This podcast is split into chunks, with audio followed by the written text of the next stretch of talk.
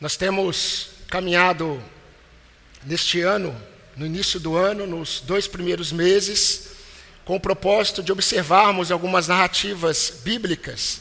Na verdade, nós terminamos o último domingo do ano pensando em uma narrativa é, no altar chamado Ebenezer. Eu não sei se vocês se lembram.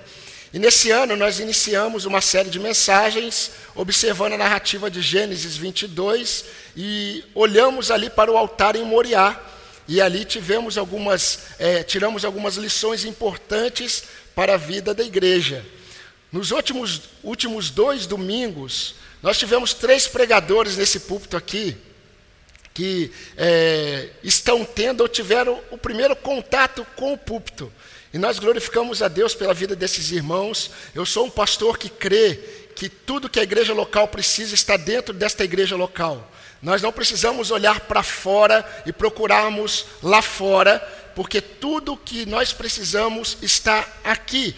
Inclusive, um dia, se a igreja precisar de um pastor, ela deve olhar primeiro para dentro do seu contexto, porque provavelmente o Senhor já levantou no meio do povo alguém para conduzir o povo. Eu creio nisso.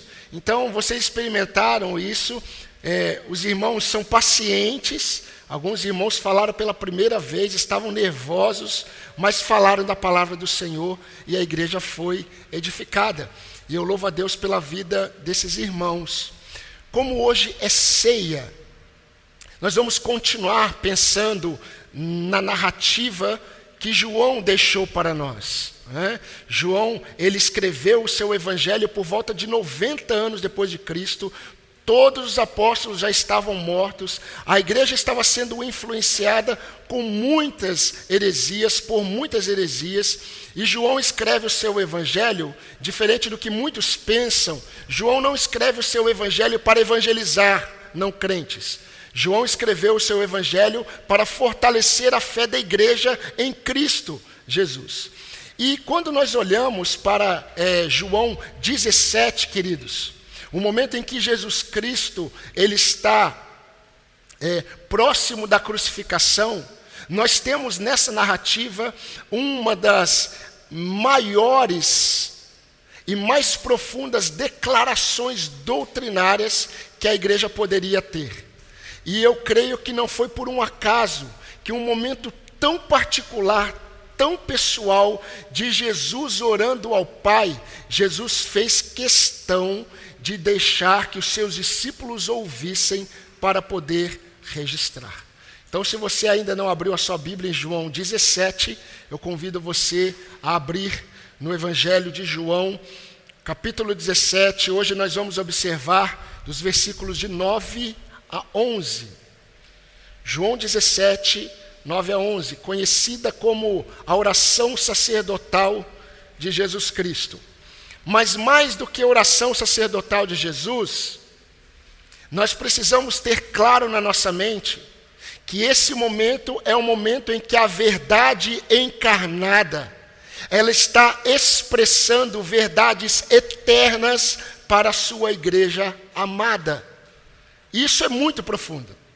Nós temos percebido que a verdade de Deus, ela tem a ver com a simplicidade de Deus, que confunde até os mais intelectuais, e com a profundidade de Deus, que nós necessitamos do Espírito Santo para revelar as profundezas de Deus, como Paulo escreveu lá em 1 Coríntios capítulo 1, a partir do versículo 11 e 12. O Espírito Santo está atuando na igreja para revelar as profundezas de Deus. E como o Espírito Santo faz isso? Revelando Cristo. E quando Cristo é revelado para a igreja, a igreja ela tem conhecimento das profundezas de Deus. Nós existimos como povo de Deus para conhecê-lo. Você não foi salvo para pregar o evangelho. Isso faz parte. Isso faz parte. Mas você foi salvo para viver para a glória desse Deus. E quando você entende isso, você percebe que o que Deus deseja é revelar-se cada vez mais a você. Vamos ler a palavra de Deus em João 17, de 9 a 11. Diz assim: É por eles que eu peço. Eu não peço, Pai, pelo mundo, mas por aqueles que o Senhor me deu, porque são teus. Todas as minhas coisas são tuas e as tuas coisas são minhas, e neles eu sou glorificado. Pai, eu já não estou no mundo, mas eles continuam no mundo, enquanto eu vou para junto de ti. Pai Santo, guarda-os em teu nome em que me deste, para que eles sejam um, assim como nós somos um. Vamos orar? Feche sua abaixe sua cabeça, feche os seus olhos, vamos falar com o nosso bom Deus. Pai, Pai Santo, Deus da nossa salvação. Senhor, estamos essa manhã de domingo glorificando o Teu nome, pela alegria de estarmos juntos. Obrigado pelo momento e oportunidade que o Senhor nos concede de estarmos com a mesa posta para, em memorial, nos lembrarmos, ó Deus, do alto preço que foi pago por nós na cruz do Calvário. E glorificar o teu nome, porque Jesus Cristo, nosso Salvador, ele não ficou na sepultura, mas ao terceiro dia ele foi ressuscitado para nossa redenção. Ó Pai, nesse momento a tua palavra, ela foi lida. Senhor Deus, um momento tão único, um momento em que a verdade que encarnou, ela orou ao Senhor como Deus Pai. E isso está registrado para a tua igreja. Senhor, que os ensinamentos desta palavra possa santificar o teu povo e fortalecer a nossa fé em ti. Nós pedimos essas bênçãos não porque haja mérito em nós. Nós já sabemos, ó Deus, que tudo é por meio da tua graça. Então, ó Pai, por causa do teu amor e na confiança da tua graça e misericórdia, que tem sido, ó Pai, de forma abundante ministrada sobre nós, que o Senhor mais uma vez nos abençoe nesta manhã. É o que nós pedimos no nome de Cristo, o nosso Salvador. Amém. Bem, irmãos, que verdades eternas nós vimos até agora?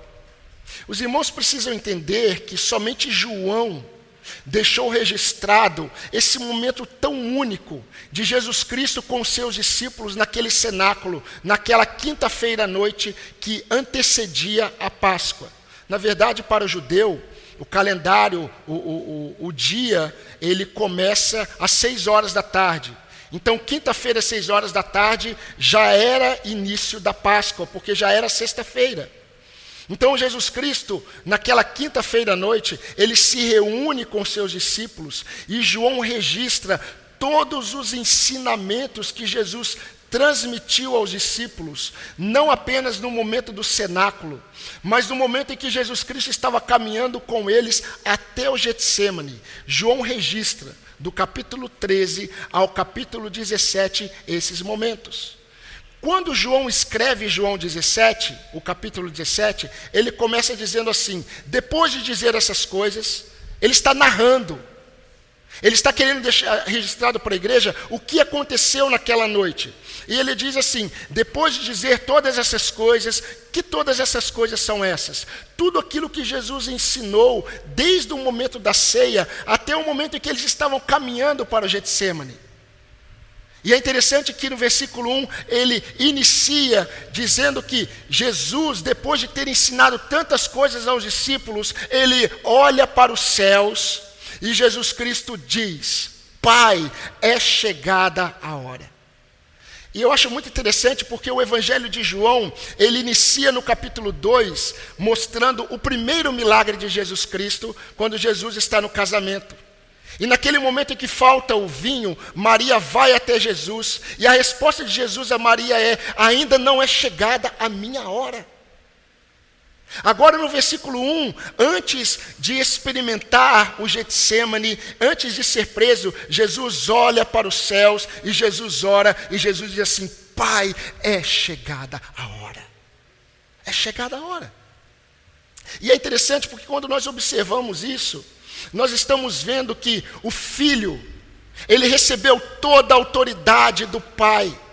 Toda a humanidade, ela está debaixo da autoridade do filho. E no versículo 2, João mostra que toda a humanidade, ela está debaixo da autoridade do filho, para que o filho conceda a vida eterna a todos aqueles que, dentre a humanidade, o pai separou para o filho. É isso que está no versículo 2. E João, ele continua mostrando que o filho glorifica o pai quando o filho concede vida eterna a todos que o pai do mundo lhe dá. Isso ele diz no versículo 3. E muitos é, questionam e perguntam, e há um pensamento muito superficial da igreja evangélica sobre vida eterna. Meus irmãos, a vida eterna, ela não é apenas um estado da alma, a vida eterna não é o lugar. E Jesus Cristo, nessa oração, ele está deixando muito claro, ele quer que a igreja saiba, saiba disso. E no versículo 3, ele mostra o que é a vida eterna. A vida eterna é que conheçam a Ti, ó Pai, como o único Deus verdadeiro e a Jesus Cristo, a quem Tu enviaste. Em outras palavras, o que é a vida eterna? A vida eterna é receber a revelação do Pai. João, quando ele escreve a sua primeira epístola, combatendo os hereges, que negavam a encarnação de Cristo e, consequentemente, negavam a, a, morte de Cristo na cruz e negavam a ressurreição. João, quando escreve logo no capítulo 1, versículo 2, João diz assim: A vida se manifestou. Mas preste atenção que quando ele diz a vida, ele está pensando em vida eterna. Ele diz assim: A vida se manifestou e nós a vimos, e nós damos testemunho dela e anunciamos a vocês a vida eterna, que estava com o Pai e nos foi manifestada. Em outras palavras, Jesus escreve à igreja e diz assim: Olha, a vida eterna, ela se manifestou e nós anunciamos a vida eterna a vocês. A vida eterna que estava com o Pai e se manifestou. O que é a vida eterna? A vida eterna é muito mais do que um estado da alma, é muito mais do que um lugar. A vida eterna é uma pessoa. Cristo. Porque o Filho revela o Pai. E queridos, no versículo 4 dessa oração, João ele escreve e mostra que o filho glorificaria o pai, realizando a obra que o pai lhe confiou. Então, enquanto o filho estava caminhando em direção à cruz, o filho estava glorificando o pai e glorificaria ainda mais. E por fim, diferente do que muitos pensam, aqueles que o pai conduz ao filho, possuem uma evidência clara.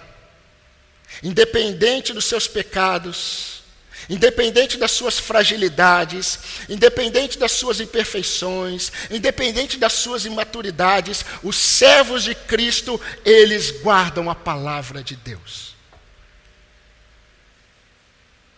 Isso Jesus, ele, na sua oração ao Pai, ele fala do versículo 6 ao versículo 8.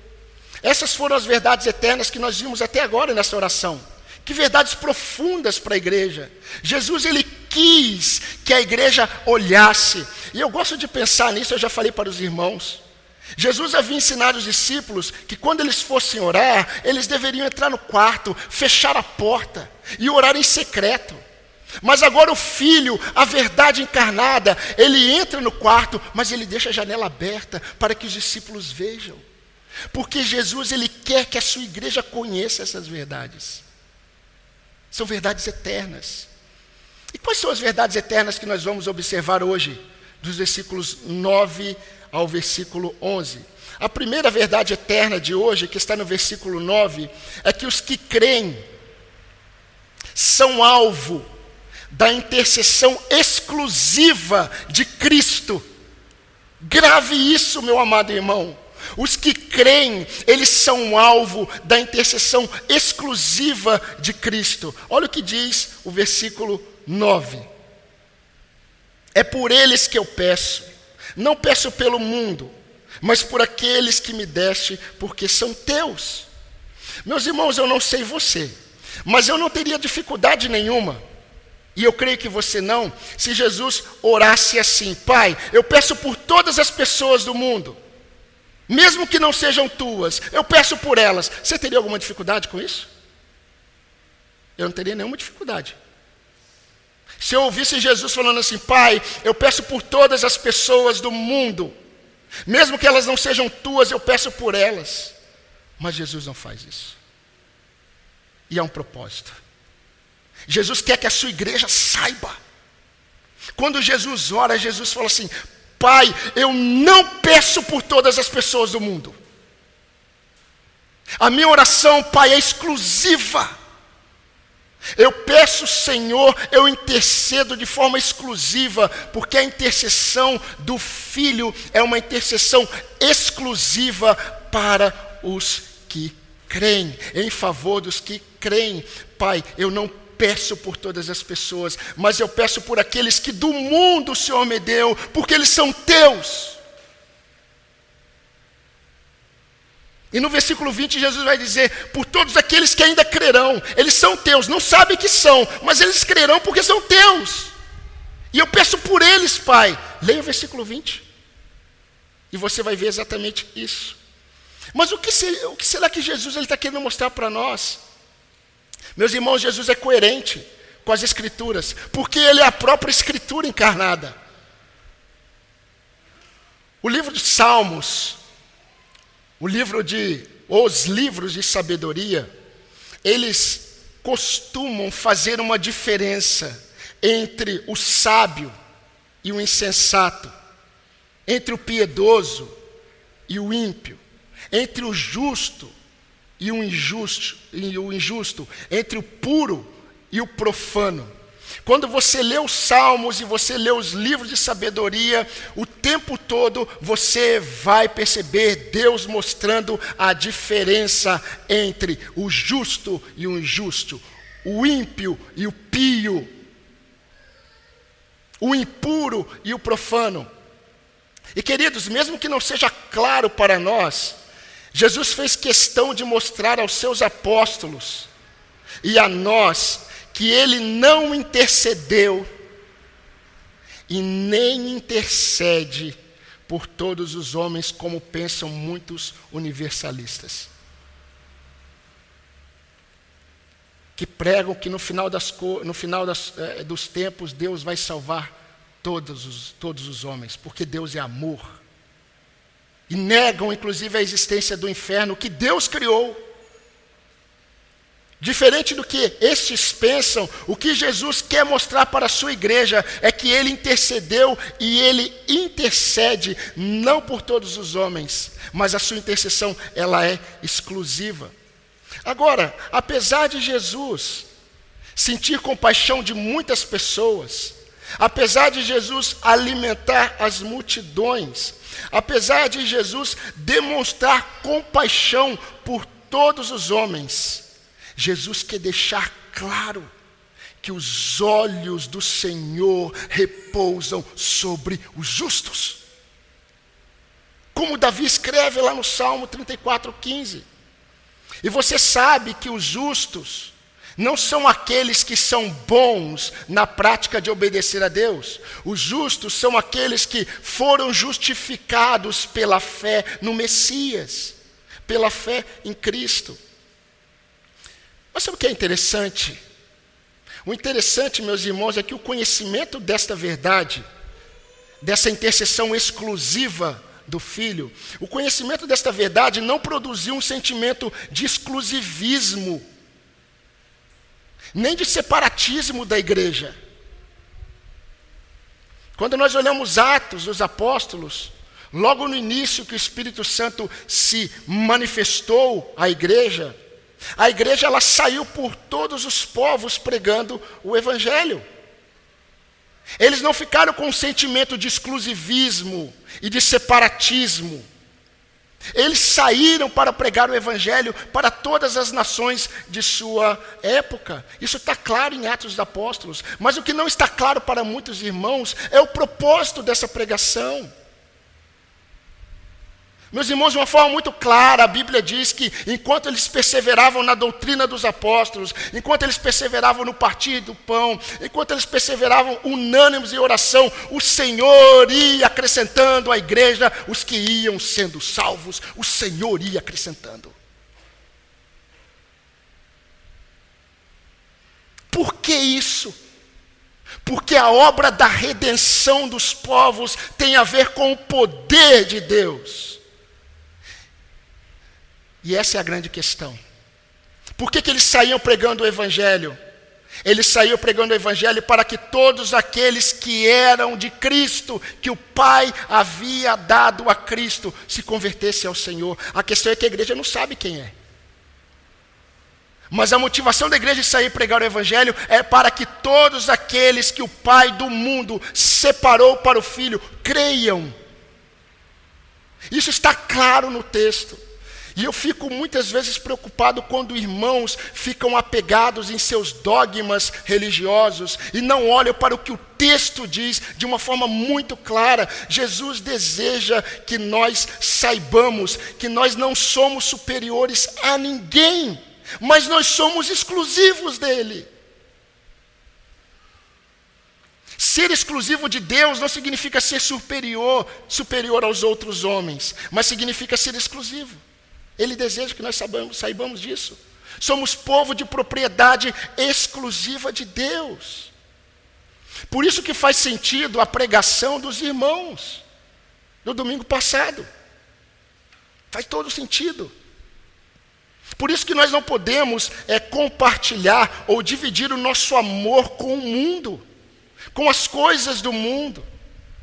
O nosso amor ele deve ser exclusivo a Deus. Por isso que Deus, quando por meio de seus profetas, principalmente Oséias, ele confronta a nação de Israel, é porque o povo de Israel, além de adorar a Deus, eles queriam adorar os deuses dos povos. E Deus se colocou numa posição de um marido traído. Porque quando Deus chama um povo para si, Deus deseja que esse povo seja um povo exclusivo dele, propriedade exclusiva dele. Por isso a nossa confiança, ela não pode ser dividida. Entristece o coração do pai quando um servo, um servo dele começa a confiar em outras coisas. Maldito o homem que confia no homem, como diz Jeremias, não significa a confiança que nós precisamos ter uns nos outros. Mas é quando o homem coloca sua fé no braço do homem, ele coloca sua expectativa em homens. É quando um crente que está em uma empresa, ele acredita que ele está ali porque ele conhece alguém poderoso ali dentro.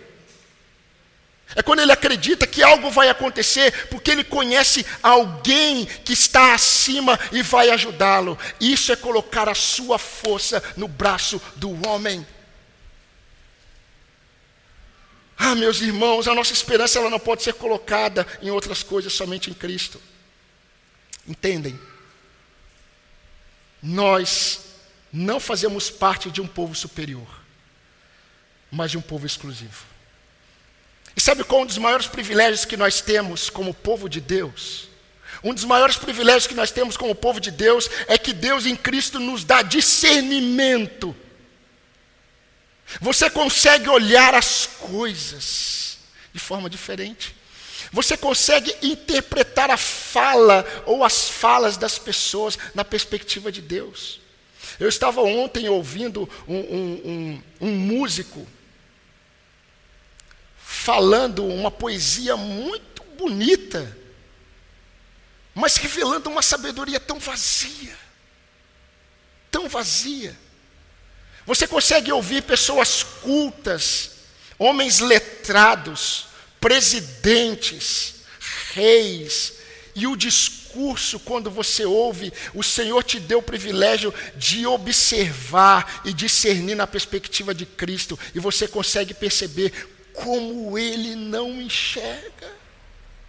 E Deus te deu a graça de enxergar, Deus te deu a graça de perceber. Meus irmãos, um dos maiores privilégios de sermos povo de propriedade exclusiva de Deus é que em Cristo Jesus, quando Deus abriu os olhos do nosso entendimento, o Senhor nos deu capacidade de discernir pensamentos, discernir sentimentos, discernir acontecimentos, tanto em nós como de pessoas que nos cercam.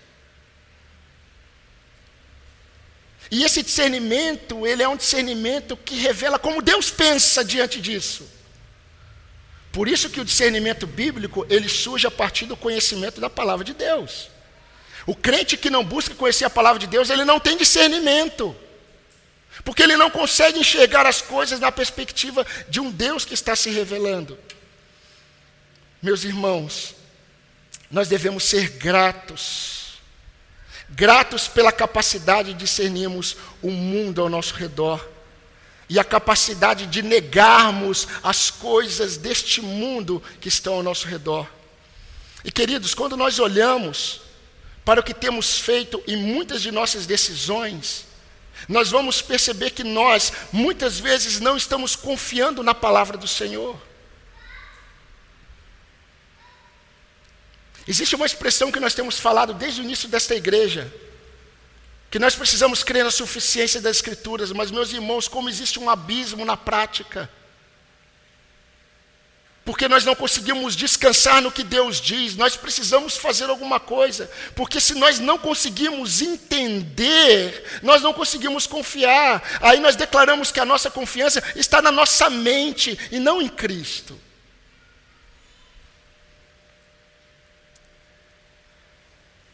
Nós devemos ser gratos, porque Deus faz questão de mostrar aqui que Jesus Cristo, o nosso sumo sacerdote, ele intercedeu por nós e ele intercede por nós. Ele intercede. A intercessão do filho, ela é exclusiva ao seu povo. Quando Paulo escreve aos Romanos, capítulo 8, versículo 34, muitos gostam do início desse verso. Quem os condenará? Quem nos condenará? É Cristo Jesus quem morreu, ou melhor, quem ressuscitou, o qual está à direita de Deus e também intercede por nós. E quando nós vamos para Hebreus capítulo 4, meus irmãos, nós percebemos que esse sumo sacerdote, ele intercede por nós, sabe por quê? Porque ele conhece as nossas fraquezas e as nossas limitações. Ele experimentou a nossa humanidade.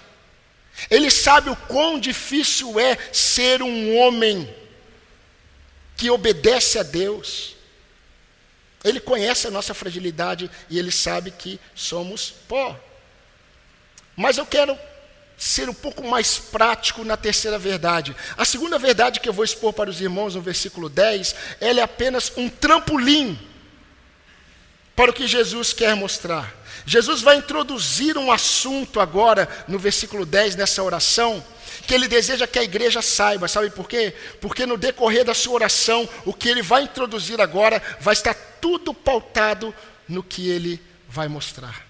Então, a segunda verdade que eu gostaria que os irmãos soubessem é que os que creem são alvo da unidade divina compartilhada em Cristo Jesus. Olha o que diz o versículo 10. Todas as minhas coisas são tuas, Pai, e as tuas coisas são minhas, e neles eu sou glorificado. Quando eu li esse versículo a primeira vez, eu tentei encontrar conexão. Parecia que estava, ou parece que está desconexo, a primeira parte do versículo e a segunda parte. Porque a primeira parte diz assim: Pai, todas as minhas coisas são tuas, e as tuas coisas são minhas. Ponto. E aí ele diz assim: e neles eu sou glorificado. Parece que elas estão desconexas, mas na verdade elas estão conexas. E Jesus Cristo, na verdade, está preparando os ouvidos dos apóstolos para o que ele quer mostrar, e lógico que para nós também. Meus irmãos, desde o início de sua oração, desde o início, Jesus está mostrando uma verdade que eu acho que você já deveria ter percebido. Jesus está mostrando desde o início da sua oração: o Pai glorifica o Filho, o Filho glorifica o Pai. O Pai glorifica o Filho, o Filho glorifica o Pai. O Pai glorifica o Filho, o Filho glorifica o Pai. No capítulo 16, Jesus ele mostrou que o Espírito Santo veio para glorificar o Filho.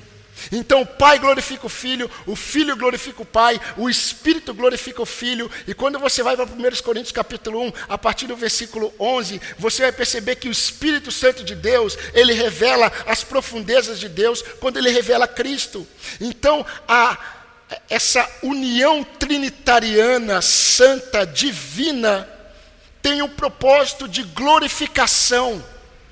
E quando Jesus diz, Pai, todas as minhas coisas são tuas, todas as, as tuas coisas são minhas. e eu nele sou glorificado, o que Jesus está mostrando é o seguinte: Pai, tudo que eu tenho é teu, e tudo que o Senhor tem é meu. Existe uma unidade entre nós, Pai, e eles me glorificarão. Eles estão agora recebendo parte dessa unidade divina e de propósito divino. Eles também participarão conosco e eles viverão para me glorificar. E meus irmãos, dentro da teologia, nós devemos saber que quando Cristo é glorificado, o Pai é glorificado. Por isso que na oração do Pai Nosso, Jesus nos ensina a orar ao Pai. E quando nos ensina a orar ao Pai em nome do Filho, você já aprendeu que o nome é muito mais do que um nome. O nome revela a essência, todo o ser, todo o caráter, toda a obra. Então, quando nós oramos ao Pai em nome do Filho, nós estamos orando ao Pai pautados e fundamentados em tudo que o Filho fez. E o Espírito Santo nos conduz a glorificar o Filho. E queridos, isso é apenas essa verdade. Os que creem, eles é, receberam, eles são participantes dessa unidade divina que foi transmitida. Jesus ele fala para introduzir o que ele quer mostrar no, no versículo 11. Então eu já quero pular para a terceira verdade e eu quero fazer alguns desdobramentos práticos para a vida da igreja. A terceira verdade que está no versículo 11 diz que os que creem são alvo da proteção de Deus em favor da unidade em Cristo. Os que creem são alvo da proteção de Deus em favor da unidade em Cristo. Versículo 11 diz: Eu já não estou no mundo mas eles continuam no mundo, enquanto eu vou para junto de ti. Preste atenção. Pai Santo. Em outras palavras, Pai separado. Guarda-os em teu nome, que me deste, para que eles sejam um, assim como nós somos um. Algumas coisas vêm em nossas mentes quando nós estamos estudando a Bíblia. Não sei se isso acontece com você, mas comigo, enquanto eu estou estudando a palavra, lendo a palavra, algumas coisas vêm na minha mente. E eu estava lendo esse texto, estudando esse texto, pensando nesse texto, e eu me lembrei dos períodos em que eu era, é, eu e a Tânia, nós éramos líderes de jovens. E de vez em quando nós fazíamos alguns passeios, né? E eu me lembrei de um passeio que nós fizemos para o antigo Play Center, quando o Play Center era Play Center. E meus irmãos, eu fiquei lembrando, porque quando eu vou nesses lugares, o pastor de vocês não gosta muito de muita coisa.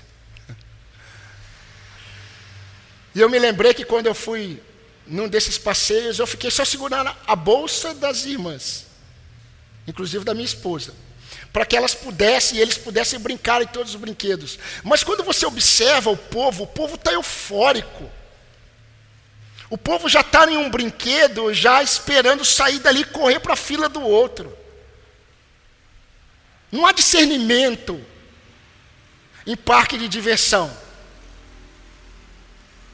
Não há reflexão em parque de diversão. Se você quiser exercer discernimento no parque de diversão, você vai ser um chato. Chato.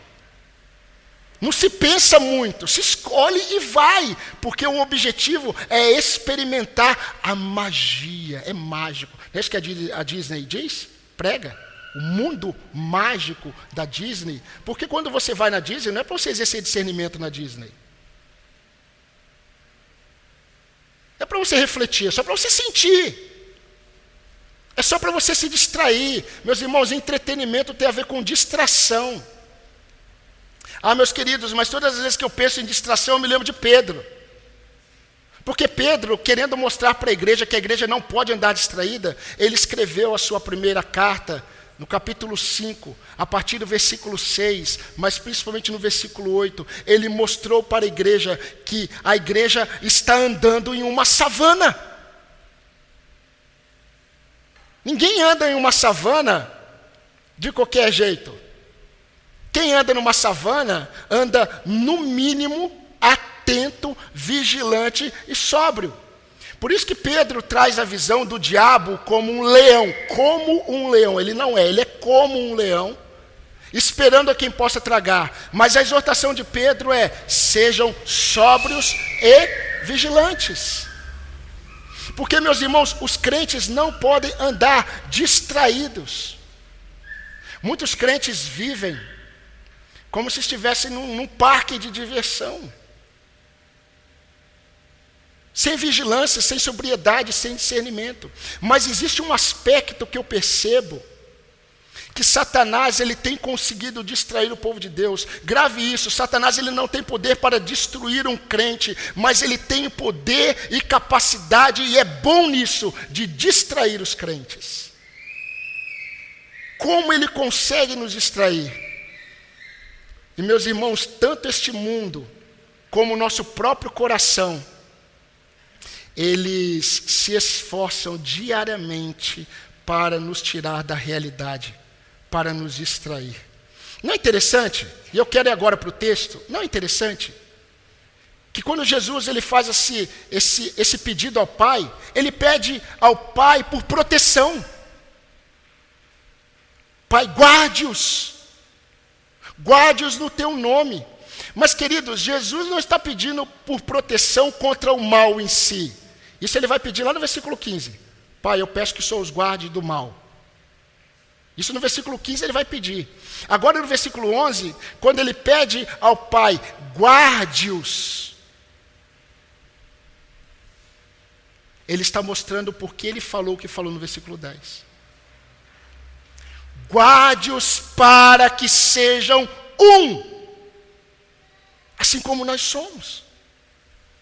Pai, aquilo que nós somos, eu compartilhei a eles, e eles glorificam agora a mim também, assim como o Senhor me glorifica e eu glorifico o Senhor, eles glorificam a mim. Pai, mas guarde-os, guarde-os no teu nome, guarde-os na tua obra, guarde-os em quem o Senhor é, no mesmo nome que eu tenho para que eles sejam um. Meus irmãos, para indica propósito. Jesus está pedindo, Pai, guarde-os, proteja-os, proteja-os para que eles sejam um. Ah, meus irmãos, um dos maiores desafios que a igreja tem, que nós temos como povo de Deus, não é ganharmos almas para Jesus. Colocaram isso na mente da igreja há muito tempo atrás. Você não tem capacidade de ganhar ninguém para Jesus, porque nem você você conseguiu ganhar para Cristo. Por isso que nós precisamos apenas testemunhar de Cristo e pregar o Evangelho a toda criatura, mas nunca ficar na expectativa do resultado. A igreja evangélica, ela aprendeu a, a, observar o resultado. Quantos, quantos, quantos, quantos levantaram a mão? Quantos assinaram o folheto? Quantos vieram à frente? Quantos? Nós não fomos chamados para nos gloriarmos nos resultados, mas nós fomos chamados para nos gloriar na tarefa de testemunharmos de Cristo. E por que, que eu estou falando isso? Porque um dos maiores desafios da igreja não é ganhar alma para Jesus, não é fazermos conhecido o nome dessa igreja local. Nós não fomos chamados para servirmos a sociedade, para atrairmos pessoas para essa congregação. Isso nunca fez parte do nosso chamado. Nós não somos chamados a nos dedicarmos a eventos para prenderem as pessoas da igreja. Nós não fomos chamados para isso. Na verdade, meus irmãos, nossos, um dos nossos maiores desafios é entendermos, grave isso. Porque Jesus Cristo, Ele quis que a igreja soubesse, soubesse disso. Grave isso. Um dos maiores desafios que nós temos é entendermos que a unidade da igreja é nossa identidade como povo de Deus. Se você ainda tem dúvidas disso, no versículo 22 e versículo 23, a oração de Jesus, preste atenção o que ele vai dizer. Eu quero ler para os irmãos. Pai, eu lhes transmiti a glória que o Senhor me deu, para que eles sejam um. Como nós somos, eu neles tu em mim, a fim de que eles sejam aperfeiçoados na unidade, para que o mundo conheça, preste atenção, Não é para que o mundo conheça que Deus ama o mundo, é para que o mundo conheça que tu enviaste e os, os amaste. Senhor, eu desejo que eles sejam um, para que o mundo conheça que eu os amei. O que o mundo precisa ver é o amor de Cristo pela sua igreja. E o mundo só vai ver isso quando ele perceber a igreja entendendo que nós somos chamados para sermos um para que o mundo conheça que tu me enviaste e os amaste como também amaste a mim. Queridos, eu preciso correr um pouco. Eu pensei que a sequela do Covid ia me deixar sem ar, mas não deixou. Então, eu preciso correr um pouco aqui, né, para ver se eu consigo terminar. Mas sabe por que, que eu creio que um dos maiores desafios da igreja é este, ao ponto de Jesus pedir ao Pai: Pai, proteja-os, guarde-os, guarde-os para que eles sejam um. Sabe por quê? Em primeiro lugar, porque não é possível experimentar a unidade que nós já temos em Cristo. Nós já temos essa unidade como povo de Deus, mas é impossível experimentar se nós não entendemos que isso tem a ver com a nossa vocação. Quando Paulo escreve aos Efésios, Paulo diz assim, no capítulo 4: andem de modo digno da vocação que vocês foram chamados. Em outras palavras, se você é um salvo em Jesus Cristo, você foi vocacionado. Minha irmã, você foi vocacionada. E você e eu, nós precisamos andar de modo digno dessa vocação. Está no capítulo 4, versículo 1. No versículo 3 ele vai dizer: preservando a unidade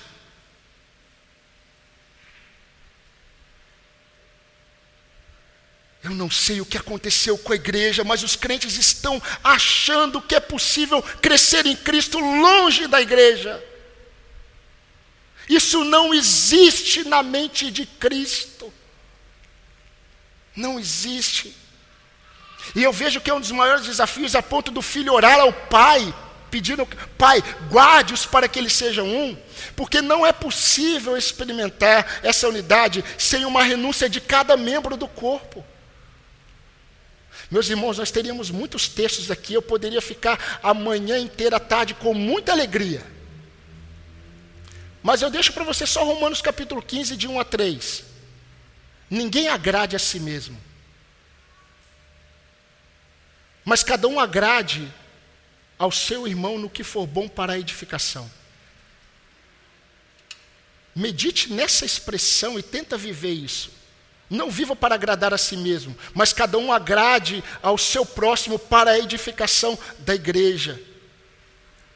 E eu gostaria agora, meus irmãos, de é, utilizar esse tempo para abrir um leque de aplicações para a nossa igreja. E talvez as aplicações que eu vou trazer aqui não tenham a ver com a sua realidade hoje, mas é necessário para a preservação da igreja. Porque, meus irmãos, a, a, a simplicidade presente no que Cristo está dizendo aqui, ela é tão profunda no aspecto de relevância, que nós precisamos nos atentar. É muito triste quando nós encontramos crentes valorizando os seus próprios planos, os seus próprios projetos, realizações, em detrimento da vida em comunidade. É muito comum eu, como pastor, nós pastores, encontrarmos com o irmão, o irmão, de repente, ele muda toda a vida dele. Muda toda a história dele. Ele tem planos, e nos planos dele, ele está seguindo os planos dele. E quando você pergunta sobre igreja, é a última coisa que ele pensou. Aí no final ele fala: ah, não, lá não tem igreja.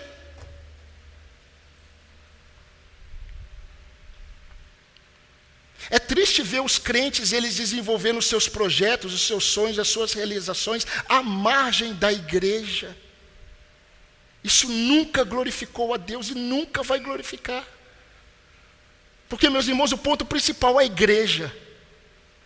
É a igreja. É o povo de Deus. E é interessante porque alguns crentes fazem questão de deixar claro os limites. Olha, você vem até aqui, irmão. Você quer saber da minha vida como eu estou? Até aqui, ó. Esse é o limite entre você e eu. Você não tem nada a ver com a minha vida, eu não tenho nada a ver com a sua vida. E se ficar me incomodando muito, eu saio dessa igreja. Como é triste ver irmãos em igrejas evangélicas espalhadas pelo mundo com esse pensamento. Como é triste ver irmãs e irmãos usando a língua para difamar outros irmãos. Meus irmãos, eu imagino quantos irmãos aumentaram em sua lista de pecado contra Deus ao difamar essa igreja ao difamar o, o, o, o início dessa igreja. Quantos irmãos acrescentaram pecados à sua lista? Porque sem saber, sem conhecer, falaram coisas. E eu fico triste como pastor. Meus irmãos, como é triste ver crentes decepcionados com a igreja por causa de pecados dos irmãos. E eles acreditam que é possível viver a vida cristã, a vida com Deus, longe da igreja. É verdade que nós somos pecadores, é verdade que muitos irmãos decepcionam irmãos, mas o triste é ver irmãos acreditando que é possível viver com Deus à margem do povo de Deus. Isso é impossível. Isso é impossível. Queridos, como é triste ver crentes evitando um ao outro por causa de diferenças que eles criaram entre si. Esses dias eu estava no supermercado grande, e aí estava na minha frente assim um irmão, eu falei, puxa, que alegria ver esse irmão. Quando ele olhou para mim, ele virou a cara. A esposa estava junto, olhou, virou a cara. Tantos anos andando juntos. Que tristeza no meu coração. Como isso é triste. Como é triste ver irmãos, por causa de diferença que tem um com o outro, evita. Eu já falei para vocês de experiência que eu já passei. E eu, às vezes, eu sou enjoado nesse aspecto. Quando eu percebo que a pessoa está fugindo, aí eu vou, apareço na frente dela do nada. Eu já contei para os irmãos que uma vez eu estava em outro supermercado, a, o irmão me viu, e aí foi para o outro corredor. Aí eu fui para o outro corredor. Aí eu fui para o outro corredor, fui para o outro corredor. Aí virou as costas, começou a olhar e eu fui cutuquei. Ô irmão! E a hora que eu demonstrei o meu carinho, o meu amor, quebrou o irmão. E eu percebi que o irmão ficou alegre em conversar. No início, não, ele queria evitar. E muitos são os motivos que muitas vezes nós evitamos. Às vezes nós não estamos bem, queremos evitar um ou outro, mas isso não glorifica a Deus. Isso é triste para o Senhor. Como é triste ver irmãos trocando por tão pouco, preste atenção. Como é triste ver irmãos trocando por tão pouco a bênção de estar reunido com o povo de Deus em culto. Como é triste isso. Facilmente o irmão troca o culto, que acontece uma vez a semana, um momento da igreja estar junto, porque o jogo atrasou. E ele precisa ver o final ou porque ele planejou fazer algo naquele dia mais importante. Chegou visita em casa. Ah, meus irmãos, vocês já deveriam saber. Que você já deveria deixar claro que se alguém chegar na sua casa e você é um crente e você estiver preparado para vir para o culto, ou ele vem com você ou você deixa a chave. Mas se você demonstra para ele que você troca a amizade dele pelo momento de estar com a igreja reunida, você já revelou para ele quem você mais ama. Você está dando um mau testemunho da sua fé, do seu povo. E quando você for falar da sua igreja, nunca fale assim, ah, a igreja, a IBA. É a minha igreja. A minha. Os irmãos vão me ver poucas vezes saindo daqui pregando em outra igreja. Pouquíssimas vezes. Porque se eu tenho que deixar esse púlpito para pregar em outro, eu prefiro ficar na minha. Por que, que eu vou deixar o culto com a minha congregação local para pregar numa outra igreja local se não é um momento especial? Eu prefiro ficar com o meu povo, a minha igreja, os meus irmãos que me conhecem, família. E queridos, é, quando vocês forem escolher, fazer escolhas, considerem o domingo como o dia do Senhor, o dia da igreja reunida. Eu não sei se você é daquele daquela pessoa que gosta de fazer churrasco e ainda acende carvão jogando álcool em cima. Eu já fui dessa época. E eu cheguei à seguinte conclusão: o fogo ele pega rapidinho, mas apaga na mesma rapidez, porque não há consistência. Tem crentes que são assim. Pegam fogo na hora, mas apagam na mesma intensidade, na mesma intensidade esfriaram. Desanimam com o povo de Deus, desanimam com a igreja. São crentes inconstantes em seu vigor. Meus queridos, essas coisas precisam levar a sério, e eu quero mostrar para vocês agora o que traz alegria.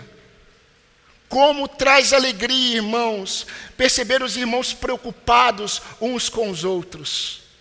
Que alegria! Como traz alegria ver irmãos em sua simplicidade, abrindo mão dos seus próprios desejos e vontades para a edificação da igreja. Essa foi a vida de Cristo e dos apóstolos, abrir mão das próprias vontades para a edificação do povo de Deus. Paulo dizia assim: Olha, eu me doei e vou me doar ainda mais, por causa de vocês, por causa de vocês, igreja. Como traz alegria ver irmãos, após se depararem com os pecados dos outros, se colocando numa posição humilde, numa postura humilde em relação ao outro. Levai as cargas uns dos outros, em Gálatas 6, versículo 2, tem a ver com o versículo 1. Quando você se depara com o pecado de um irmão. Em humildade. E queridos, como traz alegria ver irmãos tristes. Olha, eu sou um pastor que fica alegre quando você está triste. Triste com a igreja dividida. Como eu fico alegre quando eu vejo irmãos assim, pastor, não dá mais, eu quero, eu quero ver os irmãos do dia, eu quero ver os irmãos da noite. Esses dias o irmão Sandro, ele falou assim, pastor, eu estava ouvindo a mensagem de manhã e eu ouvi, eu estou pedindo para o Junai ler. Ai, que saudade da voz do Junai. E eu, como pastor, vocês acham que eu fico alegre? É, vocês acham que eu não fico alegre quando eu vejo vocês com essa tristeza? Eu fico alegre em saber que vocês estão desejosos de estarem juntos. Isso traz alegria. Como traz alegria, irmãos, ver irmãos negando o seu próprio jeito de ser, para estar com os irmãos, para orar com os irmãos, para servir aos irmãos. Queridos, testemunho pessoal, duas semanas sem poder vir na igreja, que desespero. Eu fiquei pensando como que um crente consegue ficar uma semana e quando chega no domingo ele prefere ir para o Batuba. Ele escolhe ir isso, ele escolhe. Ele pode fazer isso outro dia. É lógico, se você está programando as suas férias, é lógico que você deve ir sim. Mas irmãos trocam de forma muito fácil. E queridos, quarta-feira eu vim na reunião de oração dos homens. Que alegria ouvir os irmãos orando. Que alegria ouvir o Israel orando. Que alegria ver o Gines orando. Que alegria ver o irmão orando, o outro irmão orando. Que alegria ouvir a voz. Eu não estava, confesso para os irmãos, eu não estava nem ouvindo o que os irmãos estavam orando. Confesso. Eu estava alegre com a voz de vocês.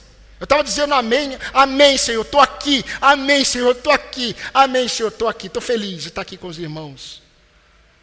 Eu orei, depois, eu orei depois por vocês. Mas, queridos, a forma como um crente revela o seu amor ou o seu desapego com a igreja de Cristo revela muito mais do que a sua maturidade ou imaturidade. Revela o quanto ele conhece ou desconhece de Cristo, sua morte e ressurreição.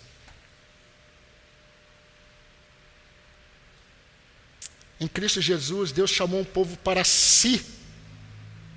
E eu estou caminhando para o fim. Em Cristo Jesus, Deus chamou um povo para si com uma marca que identifica esse povo, que se chama unidade. Nós somos um em Cristo. E Jesus orou, Pai, guarda-os proteja-os. E eu creio que esse pedido de proteção de Jesus tem mais a ver com o nosso próprio coração. Eu creio que quando Jesus falou, Jesus falou assim, Pai, proteja-os, guarda-os para que sejam um. Eu creio que Jesus estava pensando assim, Pai, proteja-os deles mesmos. Proteja-os de um entendimento distorcido do que é ser teu povo. Proteja-os de um discernimento distorcido do que é ser igreja de Cristo, do que é ser minha noiva. E queridos, uma das piores deturpações que o diabo colocou na igreja e os crentes acreditaram foi quando o diabo disse para você: Você é igreja. Talvez foi um pastor, tá? E por ele não ter dito a palavra de Deus, ele foi instrumento da mentira. Você não é igreja. Sozinho. Igreja é povo. Igreja é raça, nação. Igreja é voz, não você.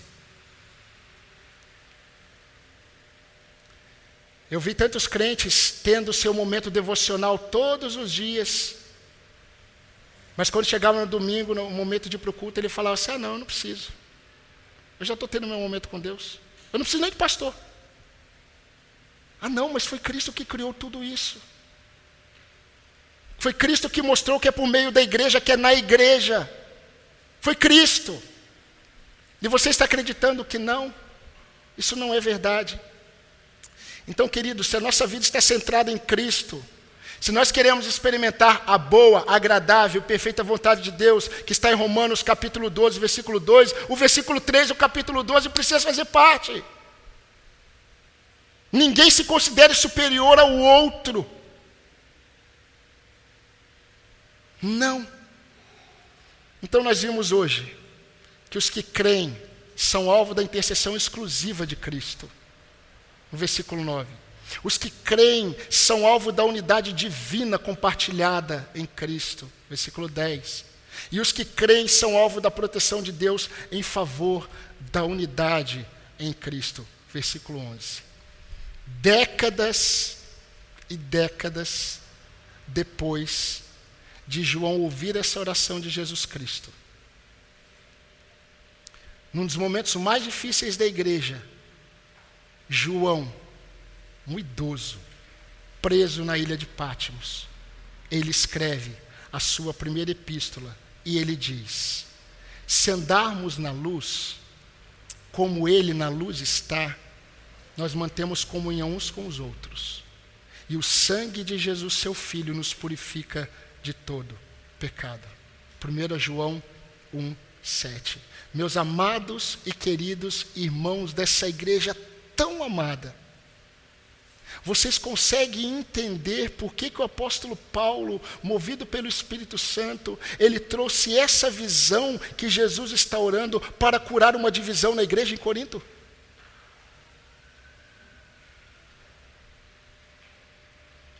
Quando Paulo escreve 1 Coríntios 11, o texto mais usado em momentos de ceia, Paulo, como apóstolo de Cristo, está curando uma divisão na igreja e ele traz a doutrina da ceia. E ele está mostrando que todo aquele que não entende que a ceia representa muito mais do que a morte de Jesus Cristo por uma pessoa, por indivíduos, mas pela sua igreja. Aqueles que não consideram essa verdade que eu estou dizendo para vocês, despreza a igreja de Deus. Por isso que Paulo, em 1 Coríntios 11, vai dizer: Não desprezem a igreja de Deus, porque eu recebi do Senhor o que vos entreguei. Que na noite que foi traído, Jesus partiu o pão. Por que na noite que foi traído? Por que, que Paulo cita a traição de Judas? Porque Judas estava com eles, mas não era um deles e participar da mesa do Senhor, não entendendo que Jesus Cristo morreu pelo seu povo, pela sua igreja, é comer e beber para a própria condenação. Enquanto disseram para você examinar você mesmo, para ver se você estava em condição de participar, o exame tem a ver se você está entendendo o que é igreja.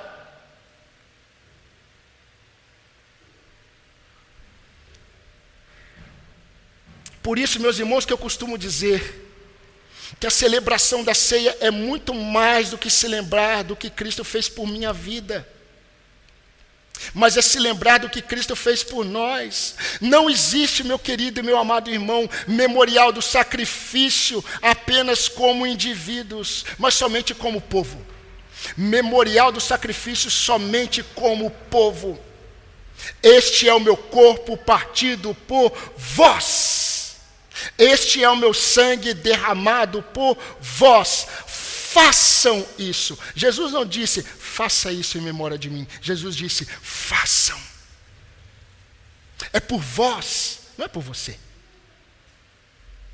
Jesus salva indivíduos, mas Jesus está pensando no povo. Povo. Então, querido, se você não tem enxergado a igreja como um povo de propriedade exclusiva de Deus, se você tem tratado com indiferença a vida em comunidade, se você tem vivido a sua vida achando que ninguém tem nada a ver com a sua vida e você não tem nada a ver com a vida de ninguém, se a sua vida cristã ela caminha à margem do povo de Deus, você deve participar da ceia. Se você é salvo. Porém, você precisa se arrepender por desprezar a igreja de Deus. É com muita tristeza que eu digo isso, mas eu sei que muitos crentes estão participando todos os meses da ceia do Senhor, e o que eles mais fazem no dia a dia é desprezar a igreja de Cristo. Porque quando eles olham para os irmãos, eles tratam os irmãos com indiferença. O importante é olhar para Jesus. Não olhe para o lado. Olhe para Jesus. Não olhe para quem está do seu lado. Se puder, nem cumprimente. Olhe para Cristo. Vai para o culto, cultue, mas olhe para Jesus. Não olhe para ninguém. Tira essa mentira de Satanás em nome de Jesus da sua cabeça. Porque todo aquele que olha para Cristo, ele olha para o lado. E ele vê os seus irmãos e ele ama os seus irmãos. Pode ser rico, pode ser irmão pobre, mas há amor no coração. Há um desejo de abençoar o irmão. Eu renuncio à minha vontade. Eu vou contar o testemunho rapidamente. Vocês sabem e vocês conhecem o pastor Juliano. O pastor Juliano esteve um bom tempo internado, entubado, por causa do Covid. E a esposa dele marcou uma reunião de oração, eu não lembro se foi terça-feira, acho que foi numa terça-feira. Eu também estava isolado por causa do Covid. E ela marcou ali, e ela pediu para que todos os convidados que ela chamou ali, ligassem o, o celular e ali todos pudessem visualizar, tipo num, num vídeo chamar, numa videochamada, e os irmãos foram orando. E aí eu falei assim: ah, eu não vou, eu não vou participar, não. Eu vou orar. Eu vou estar nesse momento orando, mas eu não vou ficar olhando tal. Até porque eu estava assim muito desfalecido por causa do Covid. Mas a Tânia ficou lá. E a Tânia falou que eu estava com Covid também. Mas eu vi oração pentecostal. Eu falei, esse aí tá, esse, eu conheço esse irmão de onde que é. Aí foi um pastor presbiteriano orar. Esse é presbiteriano. Aí foi o batista. Esse é batista. Mas quando eu vi a alegria no coração da esposa, que estava desconsolada pela situação, e experimentou irmãos de várias denominações intercedendo ao mesmo Cristo pelo marido dela. E naquela semana o marido dela saiu do hospital. Que alegria foi para ela ver isso.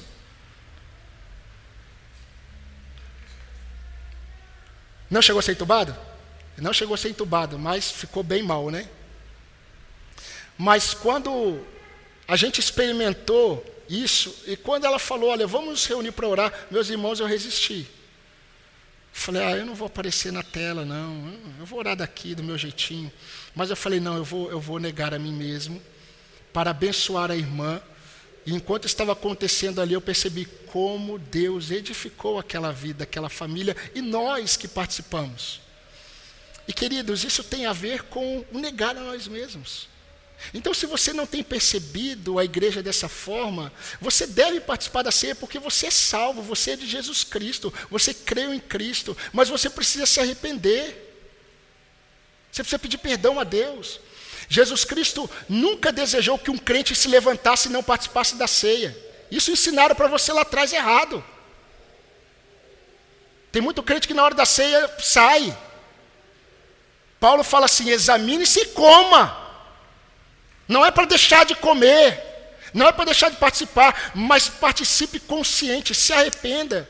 Você precisa talvez confessar os seus pecados ao Senhor em relação à igreja, e você precisa assumir um compromisso com a igreja de Cristo. Seja através de uma reconciliação solene, seja através de uma participação mais ativa com o povo de Deus, seja através de uma reconciliação com algum irmão. Por fim, queridos, nós somos privilegiados demais para desprezarmos a profundidade do que Cristo fez pela sua igreja. Todos nós aqui, inclusive eu, nós precisamos lutar contra a incoerência que existe muitas vezes entre a nossa declaração de fé e a nossa prática. Pai, guarde-os no teu nome, o nome que o Senhor me deu, para que eles sejam um. Amém, irmãos? Vamos orar? Convido você a ter esse momento, antes de participarmos da ceia, de reflexão, de autoexame. Se você é crente em Jesus Cristo, Jesus Cristo é o seu Salvador, mesmo que você não faça parte desta comunidade, você deve participar da ceia. Mas se você tem visto a igreja de uma forma tão deturpada, você precisa se arrepender. Você precisa confessar. E você precisa mudar. E Deus vai te ajudar. Não tenha dúvidas.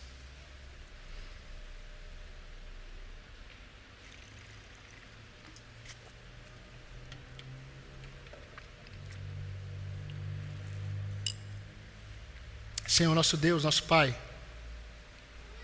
é o teu povo que está aqui reunido diante da tua face.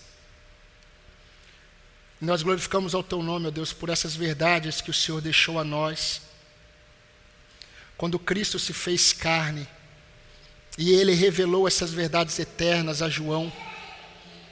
Ó Deus, e nós aqui nesta manhã tivemos o privilégio de mais uma vez